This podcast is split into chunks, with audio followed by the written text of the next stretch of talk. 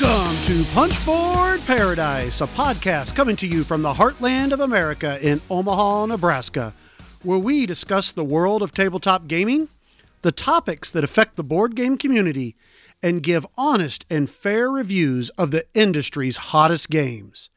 In episode 20, the Punchboarders talk recent plays, reach into the mailbag, head on over to Clef's for a Kickstarter corner, and then we're going to draft our favorite board game designers. Hi, everybody. I'm Clef. Hey, I'm Chad. Nah, I'm Richie. Episode 20, guys. Yeah, you know Ooh. what? I am I I am still feeling full. I mean, this is after Thanksgiving. I I think I need to get some pregnancy clothes or something like that. no, I'm serious right here. I'm like Reminds me of that Friends episode where Joey comes out with the maternity pants That's to right. finish the turkey. you have to have that. I'm like put my hands on my belly. He's going to be a soccer player. no, but it uh, Did you guys have a good Thanksgiving though? It was really good. Got playing a lot of games over the week. Now, of course, they were very light games, but, Yeah. but not bad. Yeah, that's Nice about what play new happened. Yeah, that's about what happened to me. I had uh, had a aunt and some cousins come over, and I played Strike with them. Oh, Uh, wow, yeah, okay. I, I learned that game, and I didn't have the actual game, but it was just easy to grab a uh, dice tray, uh, one of those nice ones that Andy England made. Um, Oh, yeah. I got to Nice. use that and just use regular dice, but uh, everybody loved it. And then played Code Names, Nice, you know, easy, fun games. Yeah, we and and that's what kind of what we did too. I brought like a ton of games, and now around here, thankfully, Thanksgiving was nice, so we played a little bit of football, catch and touch out in the out in the yard a little bit in the morning. But everybody wanted to play. In fact, I got in late Wednesday night to my mom's house, and I brought Fresco, and that's my niece's favorite game. Wow. And she was Nice. really excited. She's, you know, she just turned 13 and she loves art and that kind of stuff. So she was like, oh, You brought my favorite game. And then I started explaining it. And her mom, my sister, of course, was like, Ugh, this is awful. These rules, there's too much. You know, I don't like this game at all. Of course, she beats my niece in the end by one point and does a dance around the kitchen and says how much she loves the game. All right. yeah, but it was, it was great. I bet you were doing some dancing on Friday. Well, uh, Really? yeah, I, no, no, no, no, no, no. I, w- I- I do want to say this. I was pretty excited about it. So we made a bet at work, right? Me and another uh, Nebraska fan, and he was a really good sport. But the bet was, whoever's team lost, you had to eat. 12 donuts in 15 minutes. Now, I made it easy. I made it easy on him when the Hawkeyes beat Nebraska. I said, you know, 15 minutes, that's rough, but he came in like a trooper on uh, on Monday, and he ate twelve donuts be- between breakfast and lunchtime, basically. But he had the worst sugar headache at, at are- lunchtime. These are full size donuts. Oh yeah, Or yeah, ma- yeah, oh, yeah, yep. He, and, and actually, my boss was trying to help him cheat. You know, she's a she's a Nebraska fan too. She brought a bunch of mini donuts. You know, and he's like, "No, I can't. I, f- I feel like that's cheating. You know, I, I probably shouldn't do that." Meanwhile, she says like she kept him at home, and her husband's like, because he bought those at the dollar store. He's chowing down on these donuts, going, "This is the best dollar you ever spent." Just eat them all. I feel like that would be like me winning a bet, getting to eat 12 donuts. Well, not all Not, at once. not all at once. Yeah, that'd be terrible. Yeah. Uh, it was a good game. Yeah. Uh, you know, congratulations Thank to you. the Hawkeyes. It you guys uh, made it really close. I, I definitely had some agita in the end there. Yeah, I'm, I'm just proud that we, you know, we played a good game, and and I feel like uh, teams look better as the year went on, and uh, looking forward to next year. Yeah, there'll Yeah, be some guys are- you guys are just bad now. You're not terrible. Well, hey, you had to take Maryland to overtime to beat Maryland. Hey. All right, what was the last game? Where All are we going? You crushed. Where was the last Michigan. time Nebraska's been to the Big Ten championship? Uh, is never an answer. Yeah, yeah, yep, it is. No, I, it- We did once, didn't did we, against once, but you don't wanna Wisconsin? talk about that Well, one. let's not. Yeah, let's let's stop talking about football and move back to games. well, so I do, I do want to talk about one other play that I had around Thanksgiving time. Um, I have two nieces essentially, and they wanted to play, you know, a lot of different games, wanted to experience a lot of different games with me. And um, Olivia and, and and Ariana wanted to play with me, and I said, "Hey, let's try this." We we tried playing the estates, right? I thought I'd try the estates with them. wow, that was such a bad idea. Well, they beat me. Okay, so so Ariana, uh, the thirteen year old who likes fresco, she beat me, but like through the course of the game, they both ended up looking at me like, "What are you?" Why are you doing that? You said you weren't going to do that. Like, I was like the biggest jerk on the face of Nice. the earth. Yeah, so that wasn't that wasn't a successful thing. Well, the other thing though, besides holidays, you got to go to a con, and we did not. Richie and I didn't didn't get to go to a con. Yeah, I got to go to ATB Con. So uh, my good friends Ryan and Dan from across the board had their con here in well near Omaha. It's in a, a town called Fremont. It's uh, real close, and they had it out in a cabin type of an area. And let me start off by telling you this story. Okay, so it's Friday night, and I'm ready to drive out to this cabin. Now, nowadays, I don't even think much about driving. You just put in a navigation, you know, if you don't know where you're going, and it will take you right there. Okay? Well, I went and uh, my friend Ryan Brockman, he said, you know, hey, I'd like to come out for a night. So he's going to come out with me on Friday night. So I, uh, he comes on over to my house and we start to drive out there. Well, he's like, yeah, I know where it's at. It's up on this, I think it was Creek Water or something or other cabins or something like that. So he's like, yeah, let's, let's, uh, we'll just, I know where we're going. So we head there. Well, we get up to this fork in the road that says Creek Water Cabins on a sign. So we're like, okay. And Ryan's like, oh, I think we go left. So we went left. I don't know, we went like, I don't know, 20 miles, nothing that way. so we come back. So we decide, okay, well, we'll go to the right. So we went to the right, nothing. So finally, I'm like, let's just navigate this, right? So then I navigate it. I don't know, it takes us somewhere out in the middle of nowhere. So I'm not kidding you. An hour and a half later, we get back to that same spot we were at in that fork in the road, and we just went straight, and it was like I don't know, ten feet up the road. so we spent literally an hour and a half trying to find this place. Wow. Yeah, and by the time we ended up getting there, it was pitch dark, and then it was still even tough to try to figure out where this cabin was. And I finally had to make a phone call, phone a friend to figure out how to get to this place. But luckily, we got there and it was a great time. They uh, they put on a great con. It was a great atmosphere. It was in a really nice big cabin, so there was lots of tables and lots of room, and there was lots of people there um, having a great time. Uh, we even had great food. They got like uh, like the mess hall. They made tacos one of the nights, so we got tacos. They brought in pizza another night. They grilled burgers. I mean, I'm telling you, a tremendous con that they've got to put on. That was what I had heard from a lot of other people in the area that it, it was really well done by Ryan and Dan. So Yeah, I- I kudos mean- to those guys. amazing. I mean, Dan was so bad off that I he couldn't talk by the end of the con. His voice was so bad because he'd been talking and having such a good time. Yeah, he couldn't even speak. It was it was kind of funny. I got to play with Ben Coberly. Uh, he lives up in Washington, and he came down for this con, and we got to play. Well, we got to play Pipeline. Uh, we got to play the Estates. I taught him Lorenzo il Magnifico. He'd never played that. And then the next day we got to play Wildcatters and Three Kingdoms Redux. Um, at one point, uh, Brandon Knoll from the Brawling Brothers was there, and he was like, "Are you like sponsored by Capstone for this weekend or something?" Because we played so many Capstone games. Uh, but it, yeah, it was uh, it was a lot of fun. And I want to talk about that because I saw pictures. You know, I was kind of following because I couldn't I couldn't be there.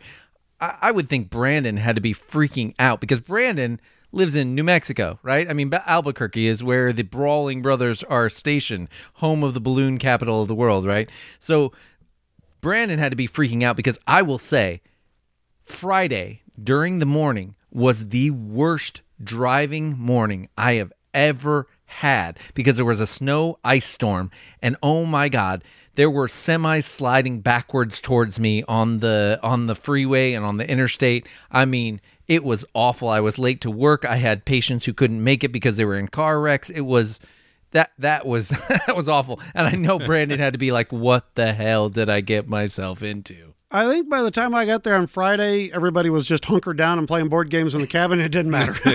so I don't know. I really say. It was. We had to walk to the mess hall though that night. Like it was like a ways away from the cabin. Oh my goodness! I about froze walk walking to that mess hall. I mean, that, it was cold that night too. But uh, no, it was a great time, and uh, I think actually one of the highlights of the con for me is one of the last games we played. It was me and Ryan Freshman and we played a game of crosstalk versus Brandon from the Brawling Brothers, and then uh, Board Game Bella, Jordan, and then Ben. We all played crosstalk together, and it was one of the more entertaining games of crosstalk that I've ever had. I'll tell you real quick the last clue. And if you don't know how to play crosstalk, you're just trying to make people, you know, your teams guess these clues. We had the clue of movie. And our other partner, Scott, who is our Ryan and I's partner, he gives us these clues of assassin, underage girl, uh, mirror, something. I don't know, like, uh, yeah, like all these things. And we're all sitting there like, we have no clue. And Jordan was giving clues that were like professional or um, checkered and, and all these things. And so the clues made no sense together, but none of us had any clue what it was. And at the very end, found out that it was the movie Taxi Driver. And I don't know if this is a sin, but I've never seen the movie Taxi Driver. None of us had. So none of us had a clue. It was lots of fun. Anyways, it, it was a blast. And uh, unfortunately, Ryan and I still, we lost. We, we came close. Yeah, I'm that- sorry for you, but since you asked, that is a sin. Yes. yeah, let's say yeah, that is a sin. Even even Richie knows that movie, so there you go. Well, I, I, I guess I should rem- remedy that at some point, but but yeah, it was great. Uh, there was uh, John, the lawyer from Lincoln, was there. Um, there was uh, the guys from Wisdoms from Wizards were both there. They were trying to get me to play in a Ameritrash game. Uh, they were trying to get me to play a little Wiz War, and I said I would. Unfortunately, I just you know You were ran too out busy with time. Capstone. Yeah, I was too busy with Capstone. So next time, I promise those guys, uh, guys, you hear me now. I'm on the record. I will play a game of Wiz War the next time I'm in a con. Ooh, I want pictures. I, yeah, there you go. And you know what? Uh, to our listeners, those guys are really nice guys. And if you want to be more well-rounded gamers, you should check out the Wisdom for Wizards podcast. Because Yeah, if you want to hear things that I would never talk about, go listen to them. oh, well, Richie, we were talking about stuff we've been playing. What have you been playing lately? Well, I got in a little box from Lookout Games over from Germany, and it had uh, here, Chad, you're good at German. It's Tybor. der Baumeister. hey, that was actually wow. pretty I was impressed. good. I am impressed with Come that. on now, which is German for Baumeister, right? yeah, exactly. Uh, Tybor the Builder is a little card game from Alexander Pfister. It kind of plays like Sushi Go uh, mashed up with Oh My Goods. Wow, that is a combination. yeah, it's I'm not sure that I like that combination, but it's. I think you'll like it. It's it's kind of like in the same vein of like base Port Royal for his card games for Okay. Pfister's card games. okay. So it you know it plays super quick, but it you play it over four rounds, and at the beginning of a round you'll flip out these building cards. So just like in Oh My Goods, your the main goal of the game, the main way you're going to get points is building buildings, and then you'll deal out five cards to everybody, and then everyone will choose one card simultaneously, and then you know you pass your hand, and then starting with the start player, you'll reveal your card, and you can do one of three actions with it. So either you put it on the top of your reference card, and it becomes a citizen and there's and then all you do is look at it's all multi-use cards. All you do then is look at the left side of the card and there's these four different color symbols which i'll explain what those do here in a second or you can use it for its strength and you put it onto the, the right side of your reference card and then all you're looking at is this little fist that has a number on it. I'll explain that here in a second too. And then the last action you can do is you can discard the card and build one of the buildings that's out in the middle of the table. And to build one of the buildings that's out in the middle of the table, you gotta, depending on the round, in the first round, it either costs three to build the small side of the building, or you flip the card over and you can build the large side of the building. That costs seven strength. And then that's what that little fist means on the card, and that's what you would have to discard a strength equal to that. And then the colored symbols on there. So there are four different colors in the game, four different colored buildings in the game. Uh, For every color symbol that you have, that will discount your strength by one build the building. There's usually an action on there that will trigger. And then at the end of the game, so you do this for four rounds, and each round, the uh, cost of the buildings goes up. There's uh, also, because you know, like in Oh My Goods in the, the expansion, how you try to put a story there? Yeah. You try to do that in this too. And I I appreciate the hard work, but really at the beginning of the game, you shuffle. Uh, there's two little separate decks, and you flip out uh, one of each of those, and it's just like a goal that you're going for throughout the game that you're trying to get for in-game points for both of them. They all have like a chapter. You can play through this and read through a story. Don't do that. The story's not great, but I appreciate the effort. So then at the end of the game, you will score the points on the buildings. Uh, then they also have like a little set collection depending on the little in-game scoring card that got flipped out at the beginning. And then also on each of the cards there's uh, one of 10 different symbols. I think it's 10 uh, different symbols, and each one of those scores differently. So, like, if there's a sailor symbol, uh, your first sailor symbol is worth a point, your second one's worth three points, and then it keeps going up from there. So, it's different things like that. Uh, it's actually a pretty good little card game. Plays quick. Like I said, it's it's definitely as far as the uh, heaviness of it, it's definitely more towards the sushi go part of it. It's quick to teach, quick to play, but it, it makes a good filler. I mean, I like drafting games. Yeah, I think he, if I remember right, he designed this as a as a income builder for Essen. Like I think if I remember right, every every Essen there's like one little game that sort of brings money towards towards Essen or or something like that and he just kind of designed this specifically for that. Not this past Essen but the one before. And so Right. Yeah, I think because I know it was put on there as limited, even though they've reprinted it, but it was like a limited edition when it first came out. Yeah, and I think it it was again so popular because it's Alexander Pfister and the the mechanics are solid that you know it did well. Well, that's cool. I want to give it a shot. Sounds Yeah, good. Dev, give it a try. I, I would like to try it. Clef, tell me about because I know I know you and Dan recently got in a play of Carpe Diem, which you know around here that's a Feld, so we want to know about it. Yeah, I got a I got a text from Dan from across the board, and he said, "Hey, I've uh, got Carpe Diem, and I haven't played it yet. I, I know the rules. Would you want to be my guinea pig for learning how to play this?" And of course, my response to that was oink oink, because I'm up for anything when it's a a feld. Uh, and So many things to say to that, by the way. solid game. Uh, very solid game. It has some tile drafting, or I mean, it has a lot of tile drafting, which is not usually my favorite, but I really liked it in this game because I felt like what I had to do wasn't like a, I don't know, like a huge like puzzle type of thing with with the tiles, but it had some neat mechanics of how you drafted them, where you move your your worker around, but you only have a couple of different spots that you can go to. Um, and then once a spot's empty, you can bounce off of that. So you're always taking a tile every single round. But then d- these tiles, when you like put them together, they trigger different actions, and which gets you some goods or some money or some bread, you know, different things.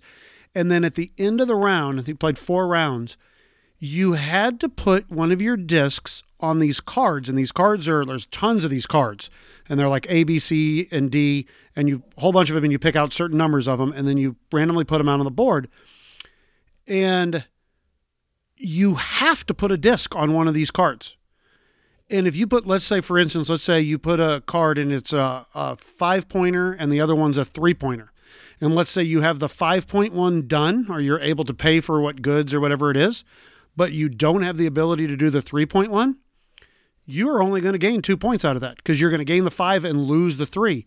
And you don't have a choice. Let's say you didn't have anything done which did happen to uh, I, I can't remember one of us when we placed our disc out there you lose all those points period so it's one of those things where you've really got to kind of plan on the cards not just kind of what you're doing on on your board So, is there a spatial element here with those cards and stuff, and what you're between and, and what you're going for? Well, like the cards are just kind of laid out, and they have like circ, you know, like a disc on either side of them, and you always have to put it on two cards, and there's enough spaces for every card to have a disc on it there. So at the end of the game, every single one of them is going to be there. Okay. But uh, I mean, it was lighter. I mean, it was, certainly wasn't a super heavy uh, Feld, but I, I liked it. I, it was. God, I would try to say, you know, more like on a Notre Dame level of a, of a game. Okay.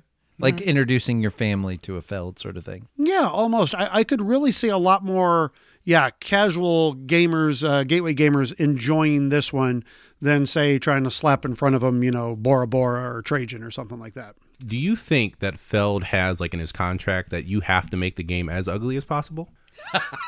I know you don't care about that, but Yeah, I'll I don't know. what. I, I can't even remember what it looks like. I don't It know. looks like an old style Ravensburger game for Feld where it's just like we're gonna put some poop colors on this. well, yeah, let's get the Did you- did bucket you of brown see- paint out and throw Yeah. it at the table. I'm sure you saw the the uh, Twitter feed that was going on of the games that Ian O'Toole said he would like to uh, do art for. Well, Castles of Burgundy, I know is on yeah, there. and then somebody was like, "Yeah, please." I think it was Edward Yeah. from Heavy Cardboard's like, "Can you please do Castles Right. of Burgundy?" Yeah. right. so yes, I, I realize they're not the prettiest games, but you know what? Uh, in the long run, just give me the mechanics. That's all I care about. Okay, Uh, you know, sure. if it looks pretty like brass, um, it's all good. But, anyways, Chad, I'm interested to hear about this because I saw it, dismissed it, and just said, "I'm not even. I don't even care."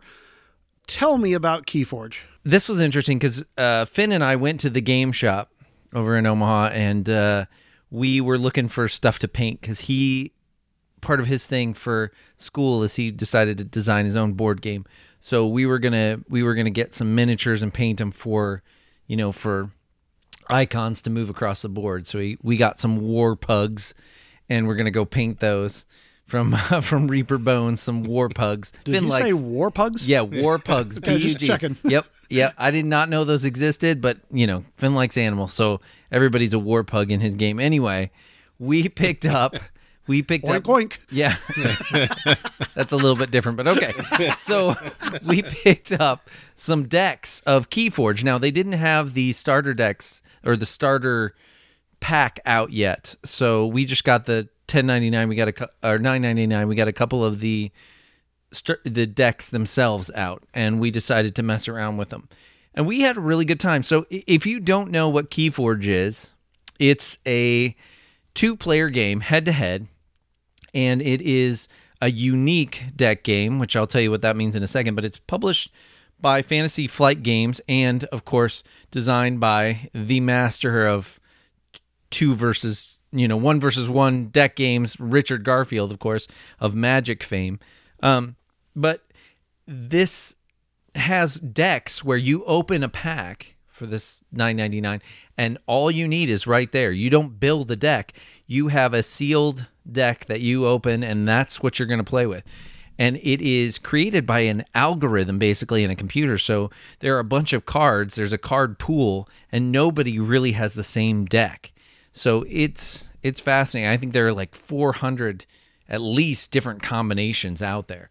Uh, four, 400 different cards, I should say, and then all those get combined into different decks through this algorithm. So it's it's kind of crazy how everybody's going to have their own unique deck, and of course, and I'll talk about this in a second, but they all have their unique names as well. So the computer algorithm has a whole plethora of words to name each deck its own unique name. So, I mean, I've played a lot of Magic the Gathering in my lifetime. I mean, when I first started getting into games and stuff uh, back when I was young, I mean, I played a ton and, you know, went to different things. So, in my head, you know, obviously there's a lot of cards in Magic the Gathering and you can make them all different, but certainly you have the land restriction or the, you know, the mana that you have to use. Mm-hmm. Is there something like that in this game? I mean, it seems weird that you have these different decks that you can do like this. Well, what's interesting is I think so your decks all have different houses or factions. And I think each deck has 3 involved basically. So on your turn, you're going to have I think the it's a handful of 5 or, or 7 cards, something like that. And you will choose one of those factions or houses, and then you will be able to play a card down into your tableau, or f- or fight, or reap, which reap is to get this amber, which I'll talk about in a second, or discard, but it can only be from the house or faction that you named to do all those things.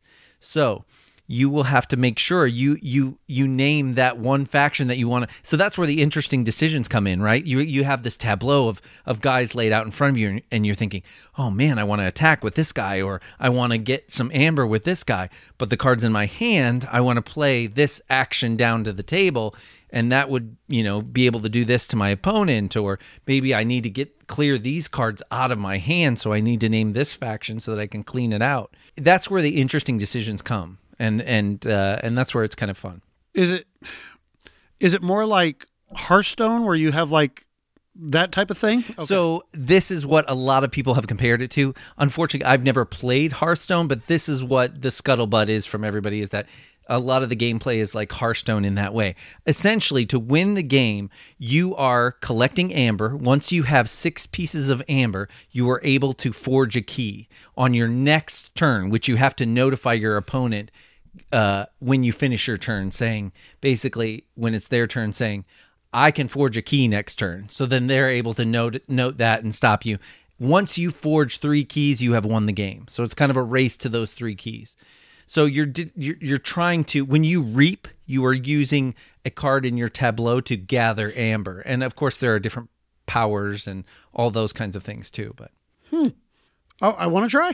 I, I want to give it a shot now. I kind of had dismissed it, but it sounds interesting enough to give it a shot. Yeah, and I mean for the price, just get get a couple of decks just to try it out. I definitely want to try it. Yeah, I mean that's the thing is that 9.99 it's like you just get a deck and it's your deck and you can kind of that's that's the fun in it is you you try to figure out how to play the deck that you've been given, which is kind of interesting to me. But now, have is there people that it seems like they open up more powerful decks than you know? Like you're like, oh my goodness, there's no way I can beat this guy's So deck. so that's out there and to balance it what they're asking people to do is everybody to register your deck online and also to play and and register how many play, how many wins you have and stuff.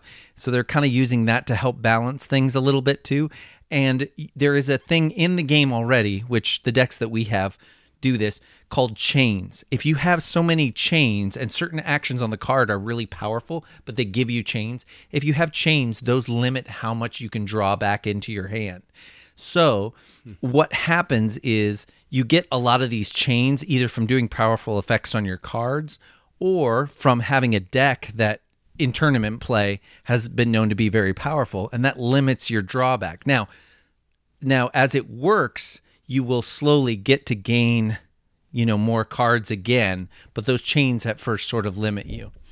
Can can you trade cards with other people in their decks, or you're supposed to keep the decks together? the decks stay together and you have a list that comes with your with your deck and they even mention rares and stuff in that and i haven't even bothered to check how many of mine in in the two decks that we have are rare but you know yeah they have a deck list and that is what comes with it you know and so i'll give you i'll give you an idea one of the decks is called Camius, the Lord of Angels. Now that's, I mean, that's you know that's standard. It sounds like a Sure. kind of a, a deck, but I, I'm ta- I'm telling you, there are the craziest names because these are all all picked from a computer algorithm. Uh, One of them, which again, Fantasy Flight has tried to head this off at the pass and tried to tried to grab these these decks back and said, "Hey, if you give us this deck back, we will give you two in return." Like one of them is called something the farmer of racism, which yeah, which is sort of an unfortunate name.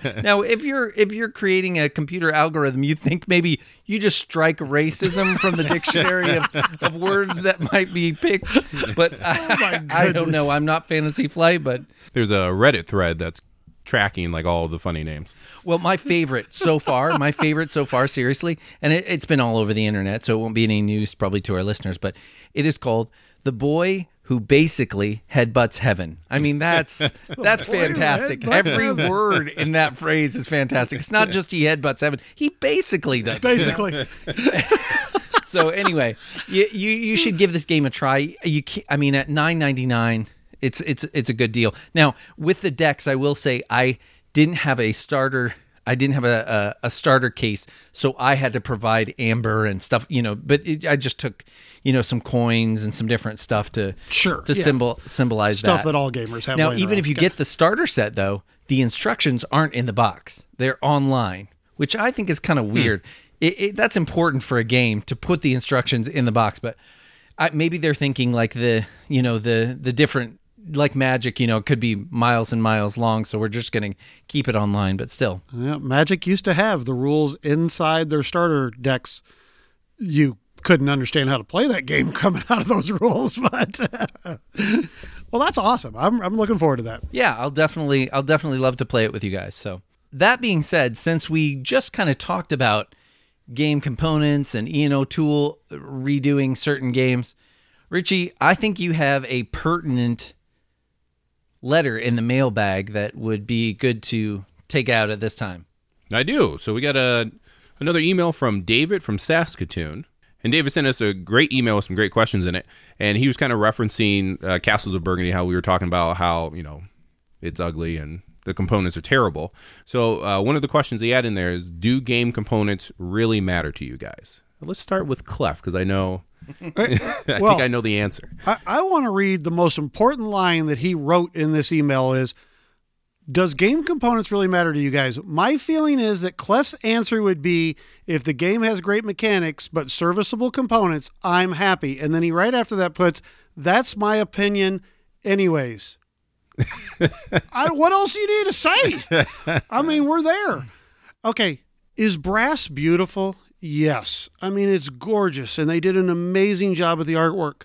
But would I play the old version of brass now that I know how amazing that game is? Absolutely. It, it- But you didn't play it before. But You that's would not- not I had played it. it if it I had it gotten on my shelf, and you were not begging to play it at that point. but that, but not because that the, I was like, oh, the artwork's terrible. I've never said that. I've never gone, oh, the game just looks ugly. I'm not going to play it. it didn't pull you in though, and you said, "Now that I know," because it was on my shelf, and it, that No, implies you guys had are I not going to get me. No, you're not going to get me. Even though Chad loves Ian O'Toole and his beautiful design, he also likes a lot of ugly looking games.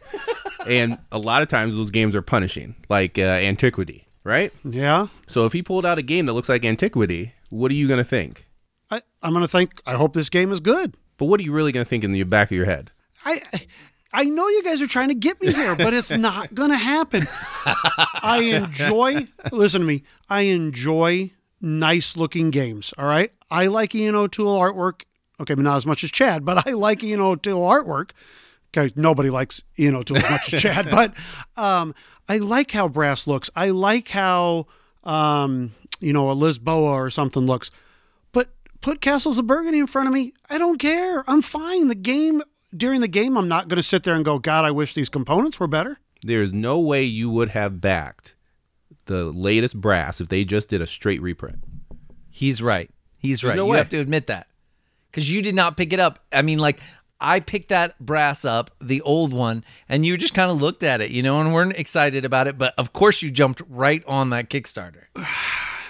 Okay, but okay, I I'll tell you though, there was really one reason that I liked that Kickstarter as much as I did, and it didn't have anything to do with artwork, didn't have anything to do with anything with the boards or anything. The poker chips. It had to do with the poker But chips. look, I that like the says poker chips. game components, my friend. Well, okay, if I was to pick my favorite game component, it would be nice metal coins or poker chips. But I mean, I don't give me Castles of Burgundy. Give me It mattered. uh, Yeah, it it mattered. Year matter. of the Dragon. Yeah, you just said it. Um, all right, so David, let me and you, we're right.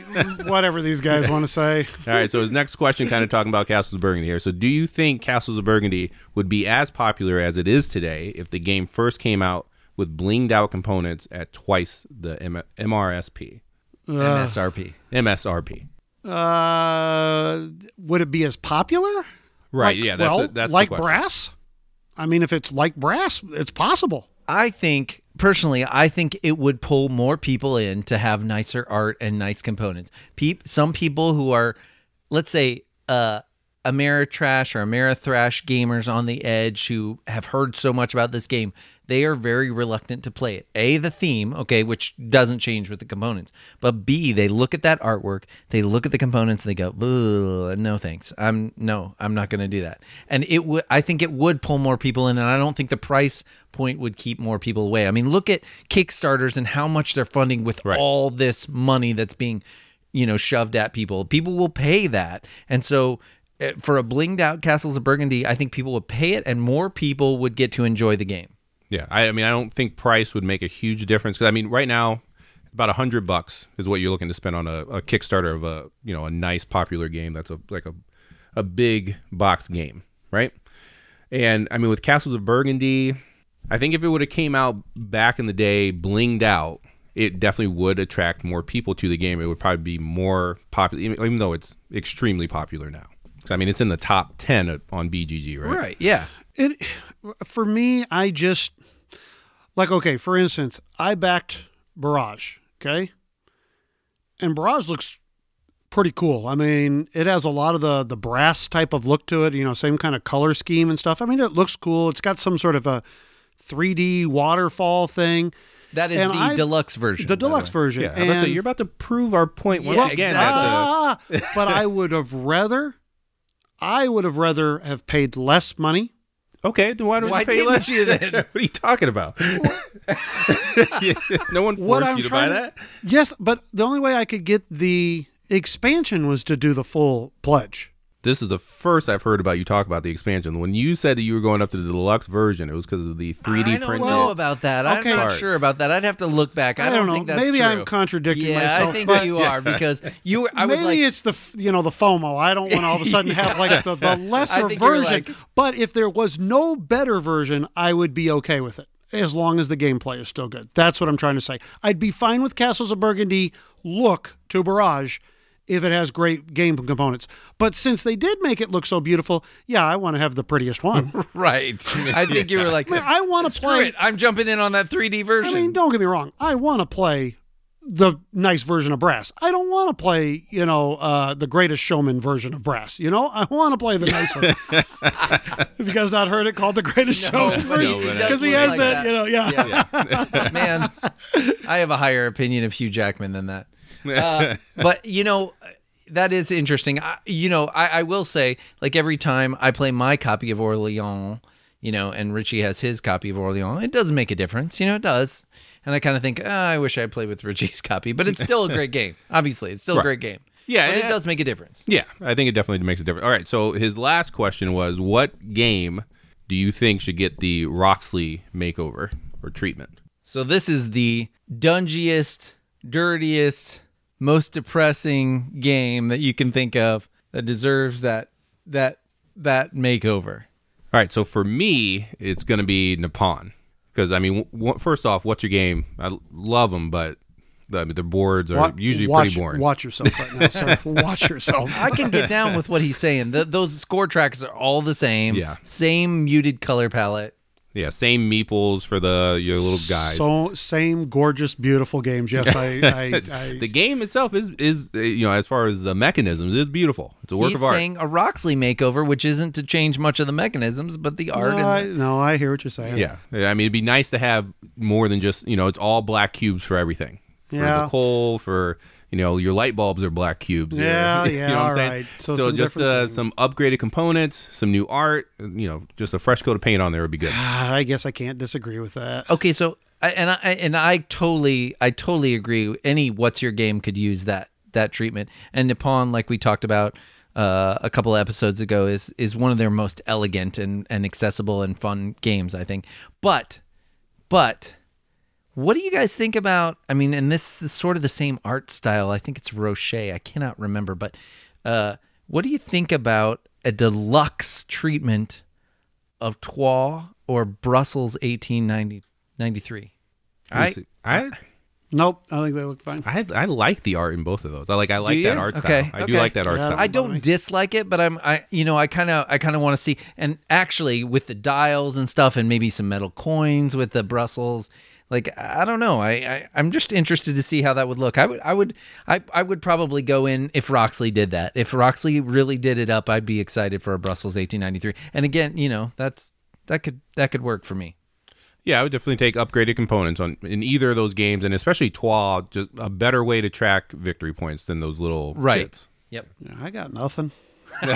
yeah, right. I Yeah. don't know. Just- I just don't Clef is care. clinging to his reputation here really I, hard. I know you're trying to say that. I just, I mean, I thought to myself, Grand Austrian Hotel, you could make the cubes all, you know, Yep. actual dishes and stuff. That's a good one. Oh, I you like could that. make some, you know, the dice a lot nicer. You know, you you could do some nicer things, uh, but in the end, I mean, when I play the game, it's not going to be any different. All right. Well, I'm I'm going to bring over my copy of Grand Austria because I have replaced all the wooden uh, dice with uh, plastic dice. So eh, with nice rounded corners, and my sister's working on making all of the uh, different, you know, the coffee and the strudel and Through whatever it Sculpey is. and stuff. Yeah. I Yeah. wanna That true. We That's did get to see some of those pieces want- when yeah, we were at that's Origins. gonna be exciting, and that you was- were oohing and ahhing over. Oh, those they're too. nice. Yeah. I, I I don't disagree with that whatsoever. Uh, Well, you might have some FOMO if you saw those come out. Then. you know, it, it's it's the same for me with the uh, the inserts. Um, sometimes I just don't know spending the money on those things to upgrade them if if you know if it does um, you know quite what uh, you know I feel. But then again, uh, Ryan Brockman, who you know I went to uh, Across the Board Con, he has a 3D printer and he's started to make some of those. And he made this one box that like on the top of it, he was going to put like Punchboard Paradise like on the top of it, like and it looked super awesome. It's like I don't know why that would be in a board game, but it looks really cool. See, with inserts, if it makes the game faster to set up and faster to put away, then I'm all in. And now, uh, Folded Spaces, I think it's called Folded Spaces. They're about to run a Kickstarter here pretty soon, but they are doing affordable uh, foam core uh, inserts, which are like only like fifteen to twenty bucks. And see, now I'll be all over that because I, what I do is I take how much of a percentage of the game cost was this to get the insert in, and, and that's usually what I do. And so I don't, I don't end up with that many inserts, but I totally see a value for it. So, well, this was a good question. I mean, thanks to David from Saskatoon. I have to say though, his email is laid out really interestingly because of course he starts out to say hey uh, i love hearing that episode and it's okay that clef rated the game a one. So we're all reading this together and clef's like yeah yeah. But of course at the end at the end of the email he goes on to say um, by the way, those Linky questions were awesome. Well, thank you, David. I put those together myself. and he says, I knew most of the answers. After all, what Eurogamer wouldn't know the designer of an uh, designer of Imperial by Mac Gerdts? Are you sure Clef's really a Eurogamer? and then, of course, Clef got very defensive. David, come on now. I mean, you're friends here. What's going on here? no, thank you. And if you want to email more stuff for uh, Richie's mailbag, please uh, shoot us an email at uh, punchboardparadise at gmail.com. Clef, let's get to your Kickstarter corner.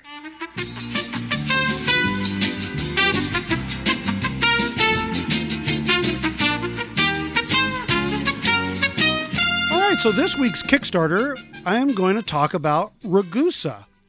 Uh, Ragusa is a strategic Euro game for one to five players that is brought to you from Brain Crack, that's over in Europe, and then Capstone Games here in the States. So this is approximately around 60 minutes. The Kickstarter itself is around $45, and it's from Fabio Lopiano, uh, same gentleman who did Calimala.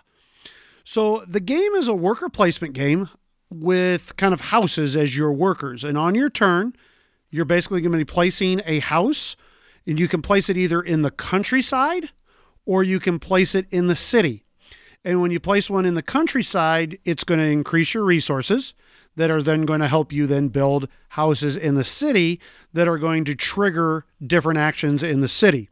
In the city, though, when you also place a house, there are going to be, if there are more houses there, it's going to trigger better actions. So similar to Calimala, where, you know, if you put your disc in the same spot, you got better actions. It's the same kind of type of game as that. So when you place a house in the city, you're going to get to do different things like craft commodities. You can trade with ships. Uh, you can go to the market, or you can do what's kind of called building your legacy, which is kind of building walls that are going to be connected and do different things and basically do things that are going to get you victory points.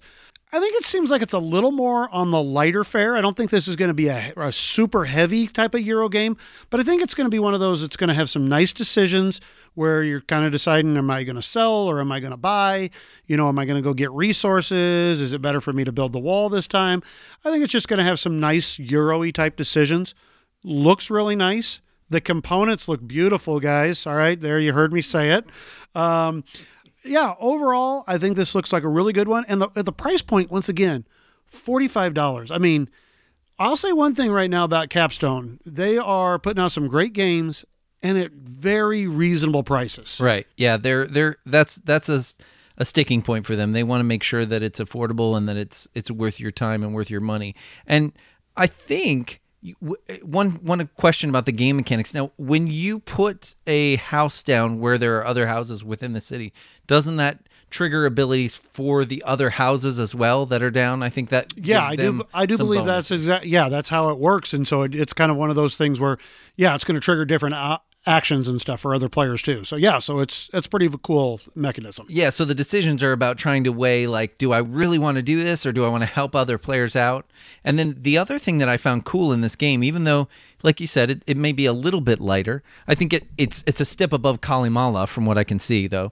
Uh, but what's interesting also is the combo building at least to me right so i i put this wall down and if you build those walls you kind of trigger combos across and so that kind of looks that's what kind of looks uh, beguiling to me Yeah, no, agreed.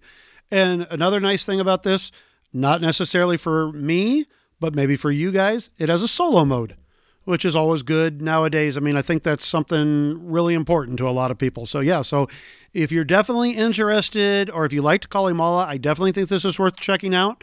Um, once again, like I said, this is called Ragusa, and it's by Fabio Lopiano. well you know i know that this is clef's kickstarter corner it Hey, will- what are you what are you doing? Kickstarter corner's over. It, no, no, no. Wait. Whoa, just whoa, wait a minute. It, I, Okay. it'll always be Clef's Kickstarter corner, but I just can't not talk about this game. It's kind of. I mean, Richie and I are kind of interested about this one. Not that we're not about Ragusa, but Richie and I we were kind of seeing this pop up on Kickstarter. We want to talk about it. This game called QE. Have you heard about this, Clef? No. All right. Well, this is hey, it's an auction game. All right, so that piques our interest right there. It's a three to five player auction game. It runs approximately forty five minutes. It looks like.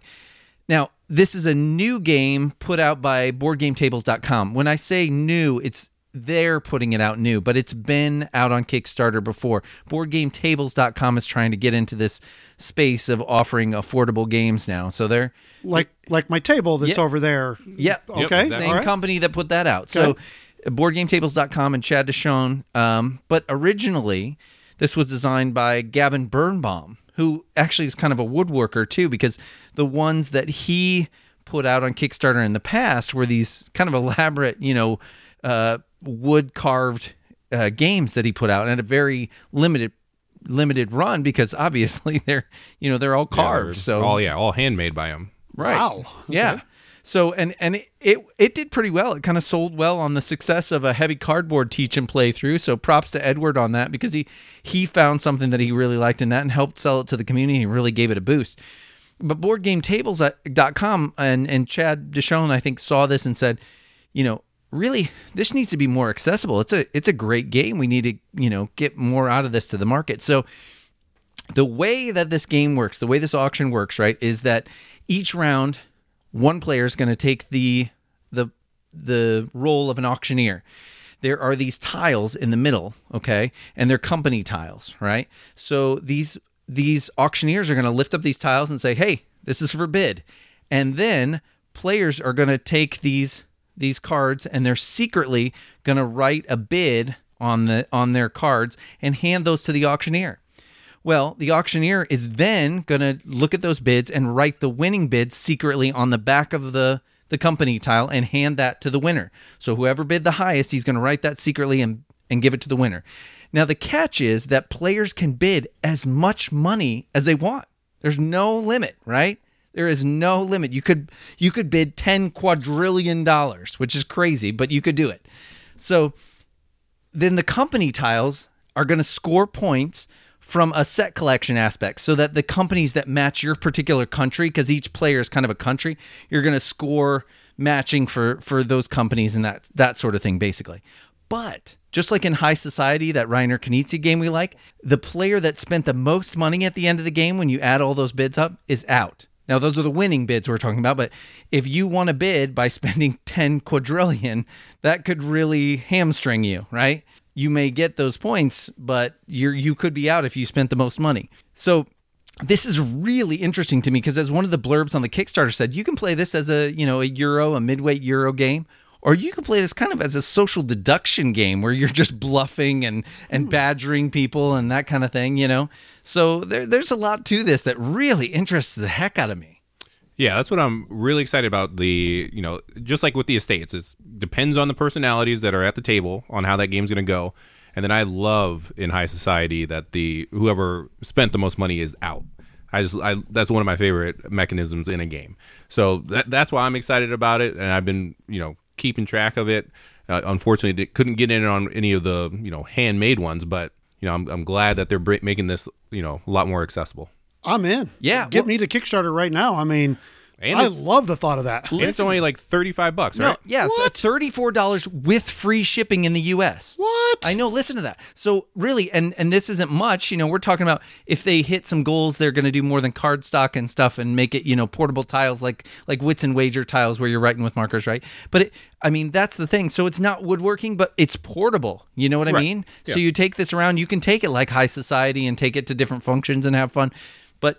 Yeah, this is I'm in. again, this I'm is the reason we play auctions, right? Because it's all the above the table interaction between players. Mm-hmm. And there's tons of that in this because it is an open market, which is kind of crazy, right? It's kind of crazy that you just bid whatever you the heck you want, but you're watching the other players. Oh my god, I want to play this now. I know, that right? Sounds awesome. So, just in case anybody's interested, QE, uh, for those who don't know, because I kind of looked it up, QE is it stands for qualitative easing, which relates to the financial crisis of 2008 with the housing market, where the banks were adding cash money essentially to the to the market by buying these bonds with money they really didn't have, like out of thin air. So that's kind of where this has come from. You just say, um, "I'm going to give 10 quadrillion," you know that, uh, and that's again a simplified version, but that's that's kind of where that comes from, which is Okay, he, interesting. he was doing really good, and then he lost me there at the end. We started talking bonds easing. and markets. and- Well, yeah, I think QE sounds a lot better than qualitative easing, right? I I approve of you jumping in on the Clef's Kickstarter corner. I, I like this one, and I'm excited. You did good. You did good, guys. Good job. Thanks, that means a lot, man. oh, Richie, what's it time for? It's time for the draft. Oh yeah.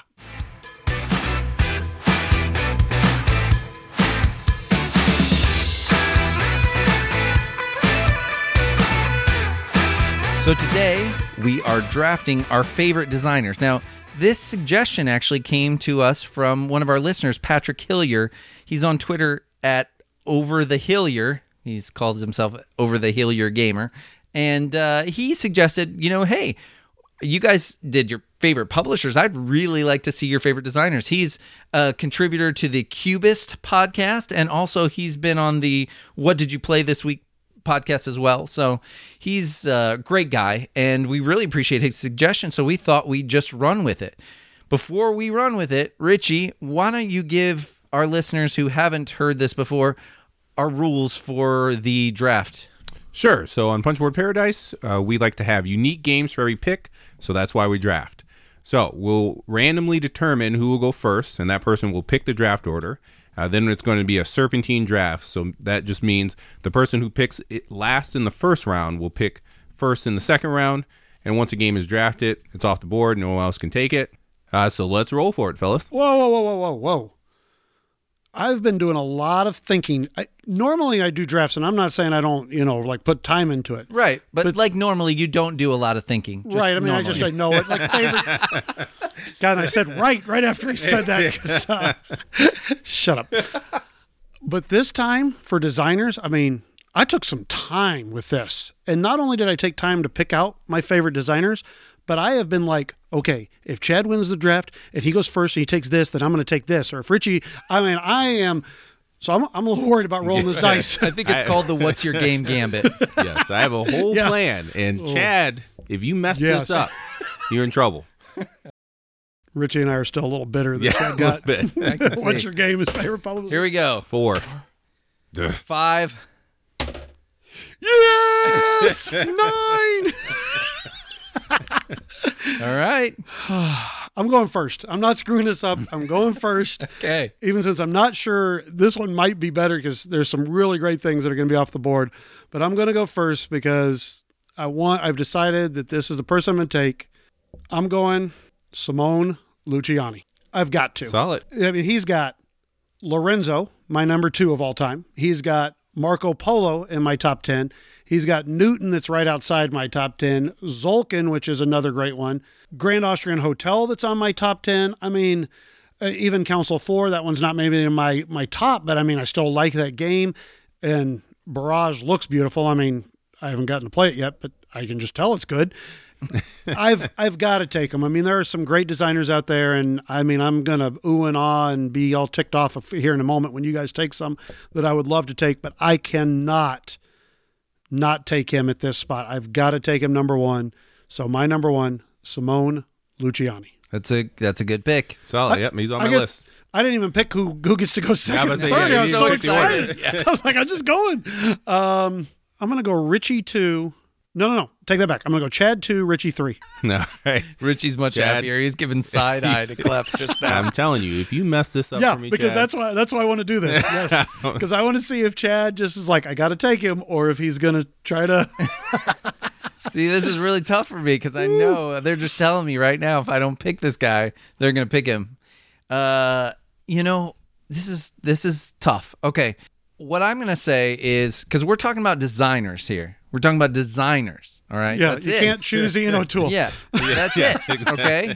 So we're talking about designers. Now, I I'm going to go with cuz he he really is a master. I have all of his games that I can think of. I think, I believe. No, I I'm missing maybe one. But I, I can't I can't not pick Alexander Pfister. All right, it's. I know what my next pick is. so do I. well, look, All right, but continue because Alexander look, Pfister I mean, is an amazing pick. Great Western Trail is a fantastic game, is it not? I mean, it's my number one. right? Okay, And You don't I- have every one. You don't have Tybor the Builder. I that's the one that I don't have. Okay, I have Port Royal. I have Broom Service. Even I have you know I have all those. So You have Broom Service, the card game. Okay, I don't have the Yeah. card game. I got a whole list here because I, have all of his games. Okay, all right. Oh, right. Rich is throwing it down. Yeah, well, you know, again, that's the draft, right? That's the draft. Hey, So, all right. uh, Mombasa is a great game. it is. Uh, all those, and the thing is, is that I just love the decisions that he puts in the games. You know, I, I every single one of them, and I am so hyped for Blackout Hong Kong. He, I love the interviews. Actually, I love listening to interviews with him because the way he started, he kind of just started out by designing alternative rules to some of the games that he liked, and uh, yeah, I mean, hey, we're talking about this is a guy that's won the the Spiel des Jahres or Kennerspiel, let's say, two years, I think in a row, even right. So Yep. that's that's pretty solid designer pedigree right there. That is my number one, Alexander Pfister. Do you have both expansions to Isle of Skye that you ordered from Germany no, that I you did- have to go through German websites to try to figure out? I, don't- guess I I guess I I failed that uh, that rubric. I, I don't think I've ever seen Richie this worked up about know, anything. it's kinda fun. this is awesome. All right, Richie. It was going perfect because if anyone was going to take Pfister, it was going to be Clef. I he was my number two And I knew it was either going to be list. Simone Luciani or yeah. Pfister with you. Yep. And so, oh, right, right when you said, oh, I, th- I was like, that's perfect. You thought you had it. Falling in place. but now you can take away his. All right, so now I've been forced to take Vital Lacerda. You've been That forced. sounds- I've been forced. That's a great pick. Sounds like he's like, yeah, like, oh, this hack that I have to pick now. I don't know what you're talking about. That's a great pick. no, he does. He's a fantastic designer. Uh, Vinhos and Gallerist are my favorite of his games, but uh, I enjoy Lisboa and uh, Kanban's not my favorite. I'll play it, but it's towards the bottom I of it. I think if we knew the game better, I think we would play it more. I Yeah. think that's one thing we just got to get it the back way to the, the rules table. were and stuff. Yeah. yeah, but the whole no, but it's car great. Mm-hmm. track thing always throws me off as Yeah. far as like. But you are you're it. pretty excited to play Escape Plan when I get it in. Yes, I am excited for Escape Plan. Um, CO2, the the Second reprint- Chance, yep, the I've got that coming. CO2 I want to play. Uh, so yeah, th- this shouldn't be my pick, but I'm, I'm happy to have you, Vital, on my on my team. If Tall's listening to this episode, he's gonna be like, "Sure, shop liver, I guess." the last guy on the kickball if Pfister's gone, I Hey. guess I get picked. He's getting picked. I was just I was really banking on Pfister. That really threw me off there, Chad. Uh. All right. I'm going to move on to my second pick. and I'm going to take uh, Michael Kiesling for my second pick. Yeah, that's a I Richie figured, pick right yep, there. I figured he would take that. Uh, you know, definitely one of my favorite designers. Another person that I pretty much try to track down every game he produces.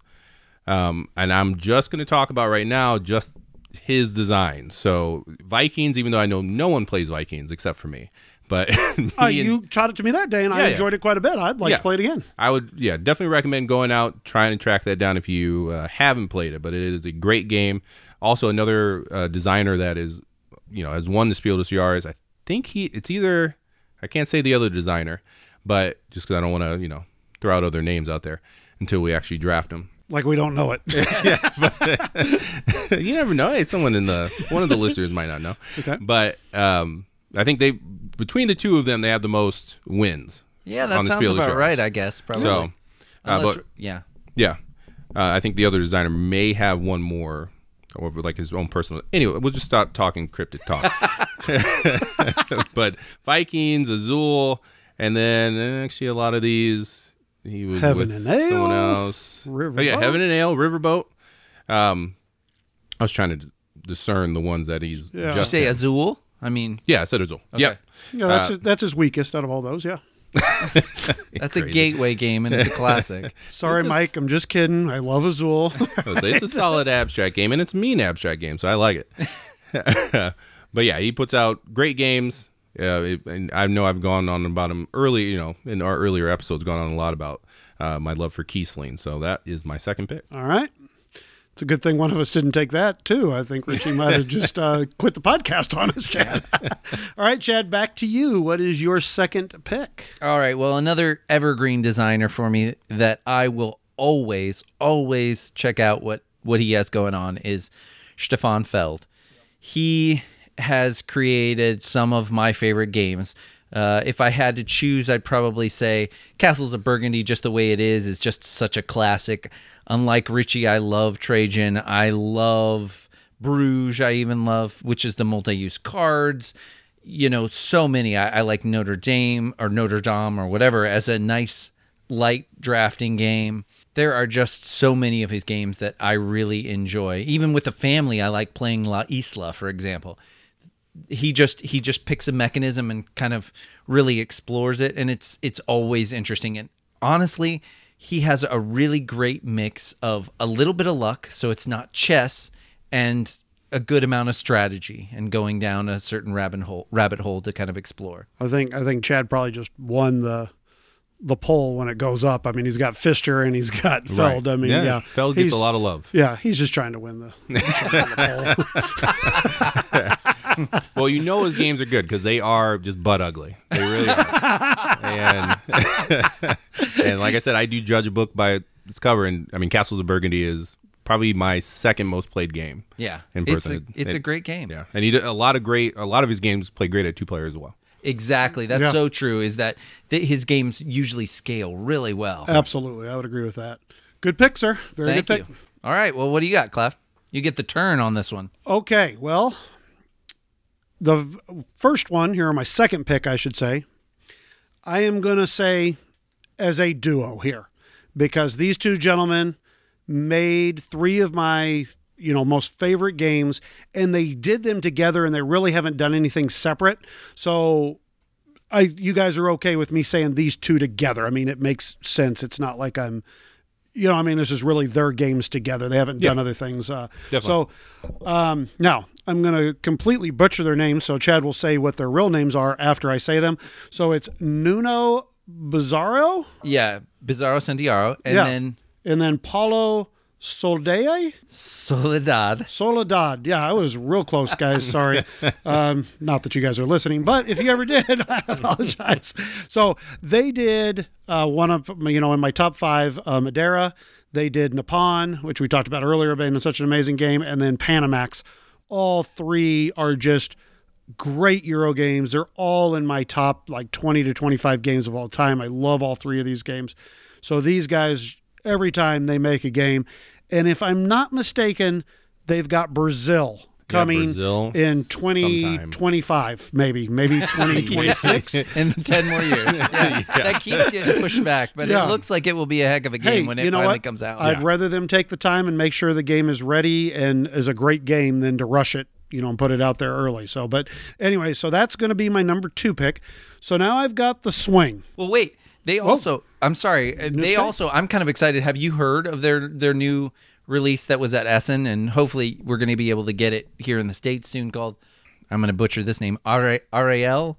R I A L. It's a kind of a it's a tile it's a tile game. No. And yeah, so it's uh it is designed by it's put out by Pandasaurus Games. Supposedly it's Oh. going to come to the states in March.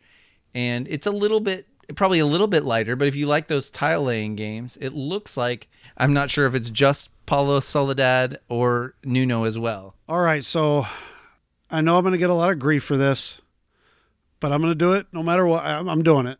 I'm going to go with that big heavy hitter here. For my number three, I'm going Martin Wallace. Oh, wow. I am surprised. So this must be only on the strength of brass. Brass. Excuse me. Brass. I don't know where I Brass. brass. brass. You know, I was Well, going yes, with the uh, brass and European pronunciation. Yes. brass. Well, I, well, Brass is amazing, and so he makes a great design. But let's not let's not just stick with Brass. He has made a lot of great games, and there's quite a few of them that I do enjoy. Okay. Give me a second. Look at my notepad here to remember them. The Study of Emerald. You like that one? Yeah. The how was that one? Did semi-cooperative. you like that? Uh, don't know. Never played it. you heard the word cooperative there, Ships? didn't you? You like ships? No, I didn't like ships at all. London. London I is a did good enjoy one. London quite a is bit. That is a good. good Okay. Yes. Another one that you would be surprised that I like was Hits the Road. Hit the Road. Oh yeah, yeah. The, it was the like zombie a game? Yeah, it was Zombie, a zombie game, but it was kind of a fun. Just you know, I enjoyed it. Yeah, I had am a lot surprised. of yeah. All right, whatever. It, it wasn't bad, but like I said, brass. All right, yeah, that's really what it's about. and I'm Thank sure you, Roxley, for your beautiful, no, it could have your been the, the beautiful boring thing. reprint It was still of good brass for the and the great design. components. that's right. And Martin Wallace's name just happened to be on the box. oh boy, oh boy, whatever. I don't want to hear it now. Um, and I'm sure when I actually get to play Age of Steam correctly and not the uh, Chad, let's you know make it as mean as we possibly can game, I'm sure I'll enjoy that because I was that. yeah I was liking it. It just was so brutal and punishing that I was like, how can anybody? And like that's this also thing? getting another beautiful reprint. Well, yes, uh, yes, I heard Ian O'Toole's doing some of that, and also Albin Viard has some new maps out too, so that's really exci- Yeah. exciting. So there you go. Anyway, um, you know, I've- I've played actual Steam, which is not bad. You know, I enjoy. It. So th- I think Martin Wallace certainly has. And I, for one thing, I just haven't gotten to play a lot of his games too. So I'm sure some of the other ones I think I'll quite enjoy. But uh, Brass is just, I mean, amazing. so I, my friend uh, Corey.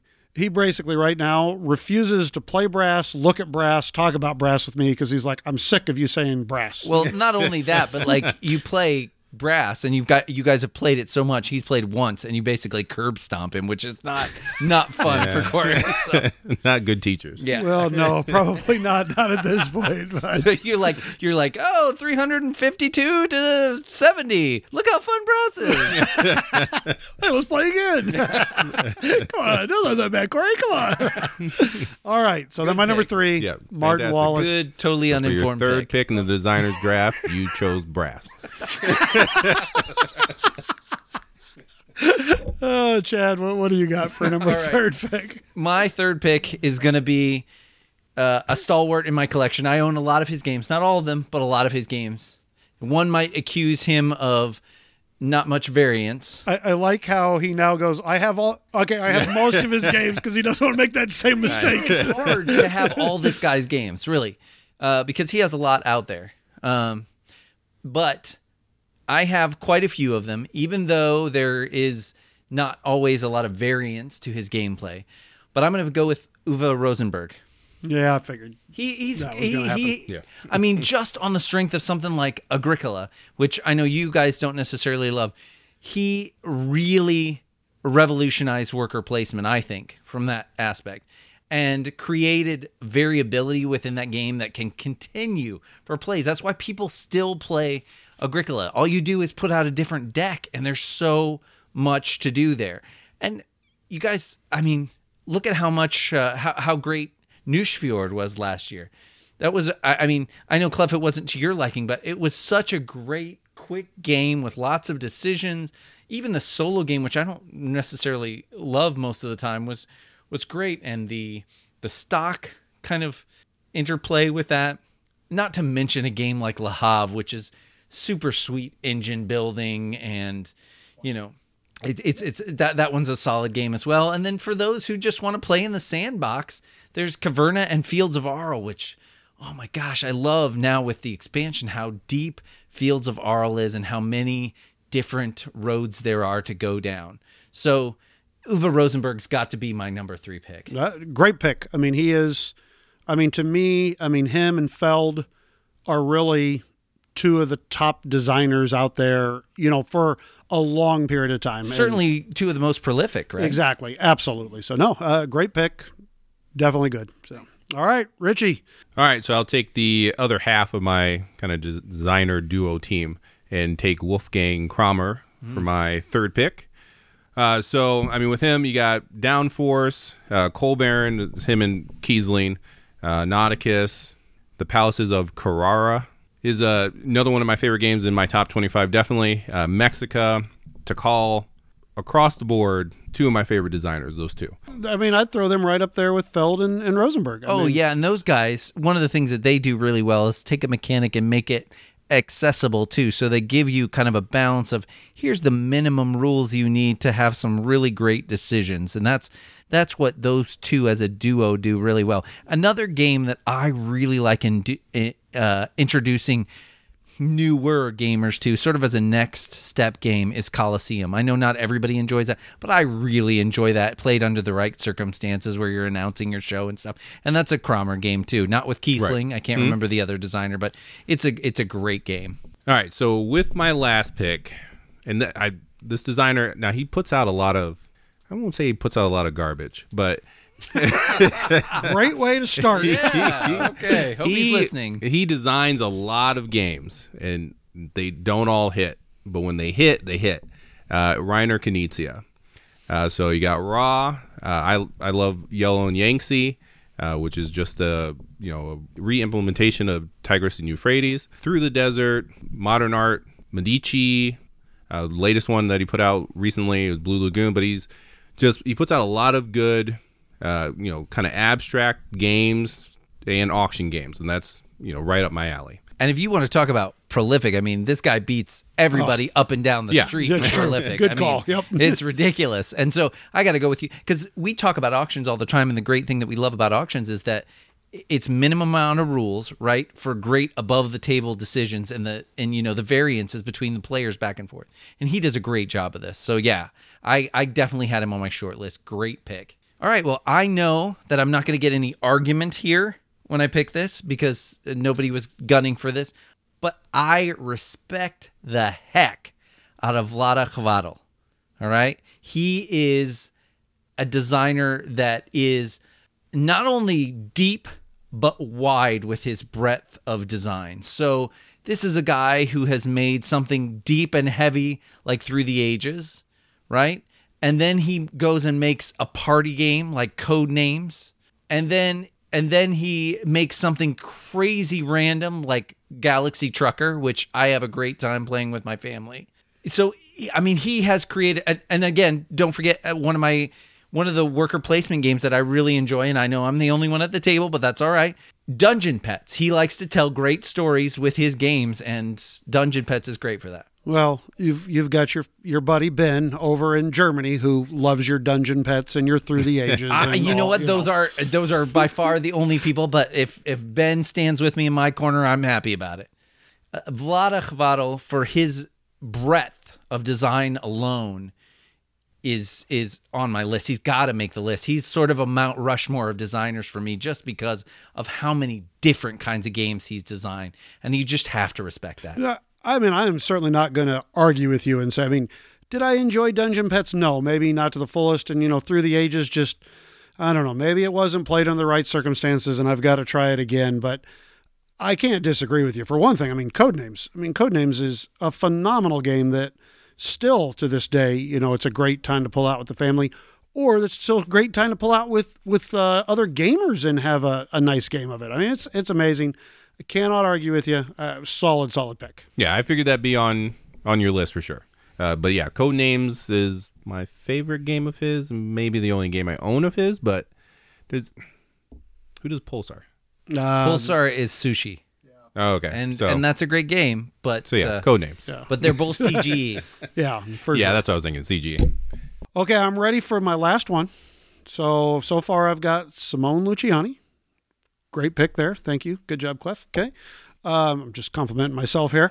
Um, and then, of course, the amazing Nuno and Paulo for doing, you know, some of the great What's Your Game games. And then my third pick is uh, Brass, I mean, Martin Wallace.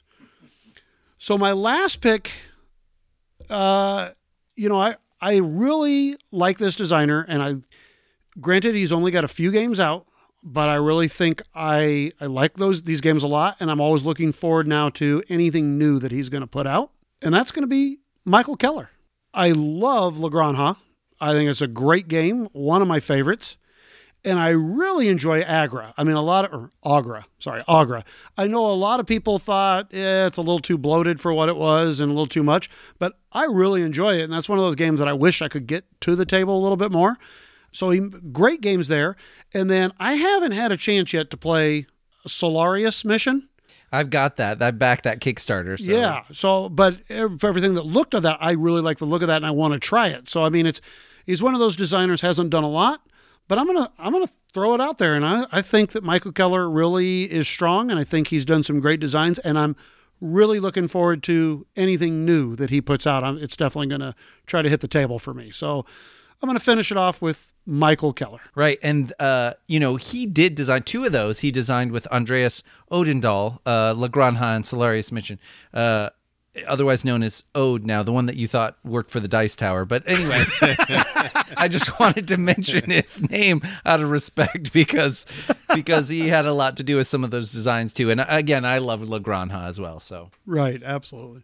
All right, so there we go. So there's so uh, so I went through my four. So Chad, reread your four, so everybody knows what you took. sure, I chose Alexander Pfister, and then Richie just gave me the, the glare. Just staring Chad down as he's reading his list. Stefan Feld, Uwe Rosenberg, and Vlaada Chvátil. All right, Richie, you want to go over what you did? So I took Vital Lacerda. Stare down Chad. Still over looking there. at Chad. Uh, Michael Kiesling, Wolfgang Kramer, and Reiner Knizia. Okay, I don't know if it's worth putting up a poll. I think Chad is one with Rosenberg and Feld and Pfister. I don't even know if it's worth will, it. yeah. With, with Rosenberg and Feld, he, Hey. he'll probably get a lot of votes. Probably, but hey, maybe you guys want to, you know, vote a little something different. Or, you know, vote and then put in the comments below on our guild. Our Yeah. guild is 3227, by the way, on Board Game Geek. Put who your top four designers would be, or why you just totally think one of us is crazy, or, you know, and it could have nothing to do with designers. I don't know. but yeah, we love, I mean, this is why we do this podcast. We love the back and forth Exactly. with other people. So, Any uh, honorable mentions? Um, I think probably a big honorable mention, even since maybe, you know, not all of his games do I love, but Jamey Stegmaier definitely deserves an honorable mention. I mean, Scythe is an amazing game. We all love viticulture. Viticulture. It's in our mm-hmm. top 20. I just I really like the way he runs his company too. Like even if I don't like everything he does, I I really respect the guy. So yeah, that that would be on my short list You as can well. tell he's a smart guy and has smart designs. So yeah, definitely. and, and really that. cares about the community. Oh, absolutely. Yep, I would agree on that. And Richie, what, what, did you have any? All right, J. Alex uh, Kevern. Oh, sure, yeah. Does the you know kind of the perfect medium weight, almost filler sometimes games. Mm-hmm. Uh, just you know, I don't ha- I haven't played a lot of his designs, so that's why he didn't make it up there. But uh, and then also uh, Kris Burm. He does all the GIPF series abstract games. Oh, yeah. So like uh, YINSH and TZAAR, and like I said, uh, I love abstract abstract games. Jessica loves abstract games, and to make interesting abstract games, I think is extremely difficult. So I, I definitely respect that. Huh? What about you, Chad? Did you have anybody there? My two, I would pick Matthias Cramer. Uh, so he of Glenmore and Kraftwagen, and also um, Rococo. Those are some great games to Oh, those are me. great games. So they, the, he was on my short list, and the other one was, and th- I always think about him when I think about what I love about La Granja, which is the multi-use cards. It's Carl Chudyk. So not everybody is hot for Carl Chudyk, but I love the way he uses multi-use cards in some of his games. As we know, Mottainai is one of my favorites. So Yeah. And I think one other one I would throw out for me, uh, Inka and Markus Brand. Uh, you know, Yep. I love Village, and I don't know why that one doesn't hit the table more. I love that game, and certainly, you know, the exit games and stuff for people. I mean, that's not my cup of tea, but I know other people really enjoy those. I think they do some really solid work for sure. They do, and I haven't played Rise to Queensdale, but I'm I'm curious about that game. Yeah. And of course, the uh, Rondell one that I have. Uh, it is Murano. Murano. I think that's an interesting game because I like the way that the Rondell worker placement I enjoyed that in too. Yeah. So no, very very solid. So okay, so well that ends our draft of our favorite designers.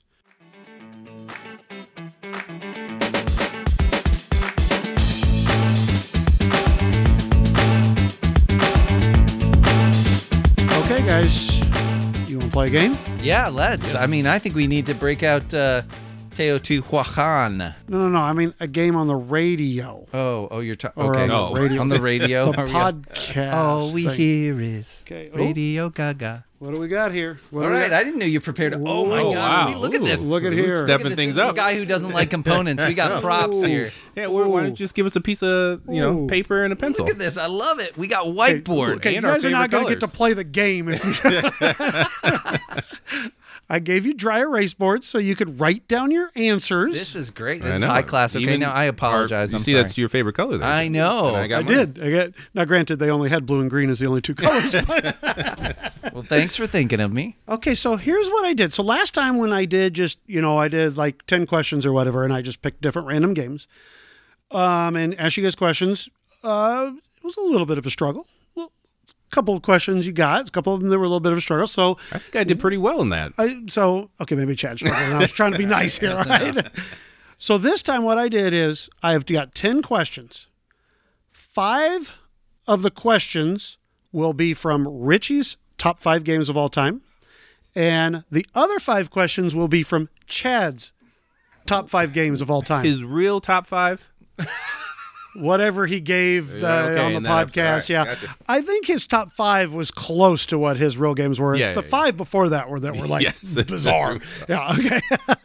so this way we can see who really knows their top five games. Oh, great. Okay, so question number one. Okay. Are you going to tell us? I will tell you the game. Oh, okay. We obviously know what uh, whose game is what here. Well, I'll say for the listeners, so I'll say whose is that favorite game, and then you guys both write down the answer, and then you get one point if it was your favorite game and you get the answer right. You get two points if it was the other person's favorite game and you get the correct answer. Okay. All right? Can you guys help keep score on your little things too? Okay. Yep. Okay, so the first game we're going to do is Orleans, which is Richie's number five. And the question is at the end of the game, when you collect the wool, the token, the wool token, okay, there's different tokens. You know, you got the cheese and the wine and the different ones. If you collect the wool, how much is each one of those wool tokens worth at the end of the game? Man, you ask some random questions. Um, and I just played this, See? Okay. So, but I, I played one of the variants where you don't play with the goods. oh, I guess that didn't help you. I did not just play this. Chad is looking at me right now and has the shrug of the shoulders of I have no idea. I don't. I don't really know either, Chad. So don't Wow. feel bad. Okay. All right. Here we go. I didn't make them all this hard. I'll tell you that much. Okay.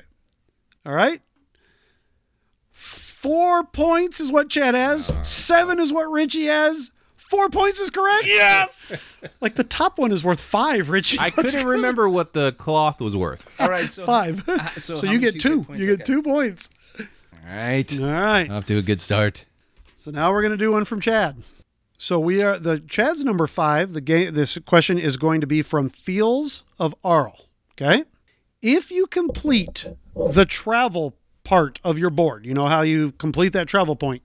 What is the amount of points you can earn by completing that? Hey, Chad, you got Linky ready to go? I might no do better kidding. on that. I didn't make them all this hard. The first two are probably the hardest. He just said that about the first one. No, well, yeah. For first one for both of you. I tried to make them equal as I tried to make the game. So, okay. all right. what do you guys in. got? You got 20 points and 30 points. The correct answer is 10. Uh, all righty. Okay. All right. So no uh, points there. divisible by 10. the next question is going to be from Viticulture. So this is Richie's number four. What is the highest value of white wine, white wine, you can produce with a medium cellar? If you only have the medium cellar built in the game, what is the highest value of white wine you can produce? Okay, and let's see the answers.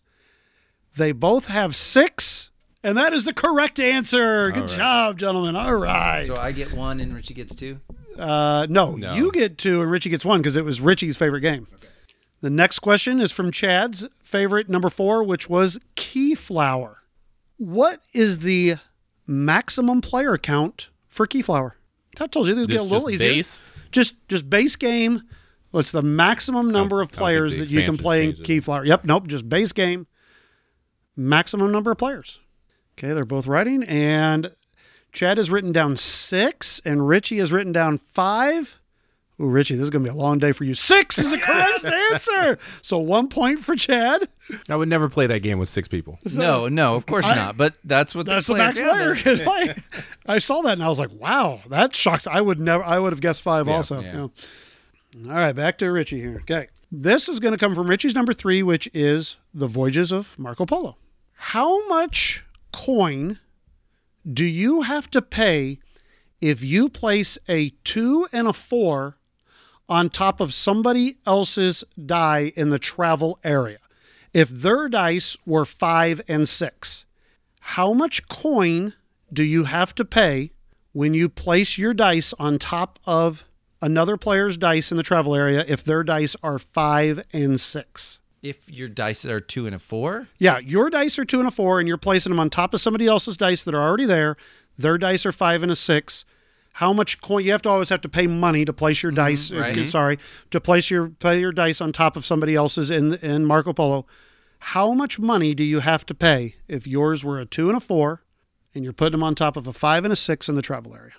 All right. Do we have answers locked in? All right, and we got six total. We have four total.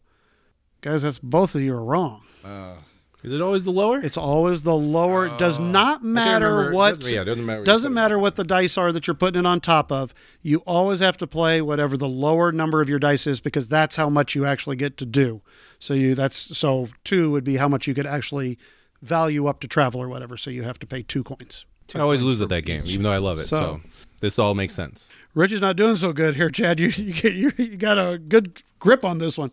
All right, so now we're moving to now we're moving to Chad's number three, which is from the game Brass. It's a pretty good pick, by the way, there, Chad. what is the highest number that the foreign market can go down with one single tile draw? So what there's what tile has the highest number that you know that the market, the foreign market, can go down? Is that all making sense? Yep. Everybody's got it. Okay, and the answer is we got a three from Chad and a four from Richie. Richie is on the board with two more points because four is the correct one. There is one four tile that is in there. All right, it's okay, Chad. It's okay. You're still still lead. What's what's a what's a point total right now? We should let the I've got listeners know. three. I've got five. Okay, so it's five to three. Ooh, that closed the gap a little bit there. All right, so now More brass questions. the next question is from Richie's number two, which is from 51st State. Okay, Chad, I think you've played this, right? So, okay. How many phases are there in a player's turn? Oh man! All right. How many just how many phases are there in a player's turn? I really haven't played this game a lot, so it's hard for me to pick out a don't, that's, question. that's a hard question because there is a Well, right the like right when you start to read the rule book, it very plainly Okay, says yeah. He calls So it that- out. blah blah blah phases in each player's turn. So I thought, well, maybe this is a really big thing that you know you you know that like I know in you know clans of Caledonia there are seven different actions that you can always take on your turn. So type of thing. But this is not actions. This is Nope, not the actions you can take, just the different phases. I actually wrote them down here just in case you guys want to know them once we're done here. Okay, I think Chad is locked in. Is that correct?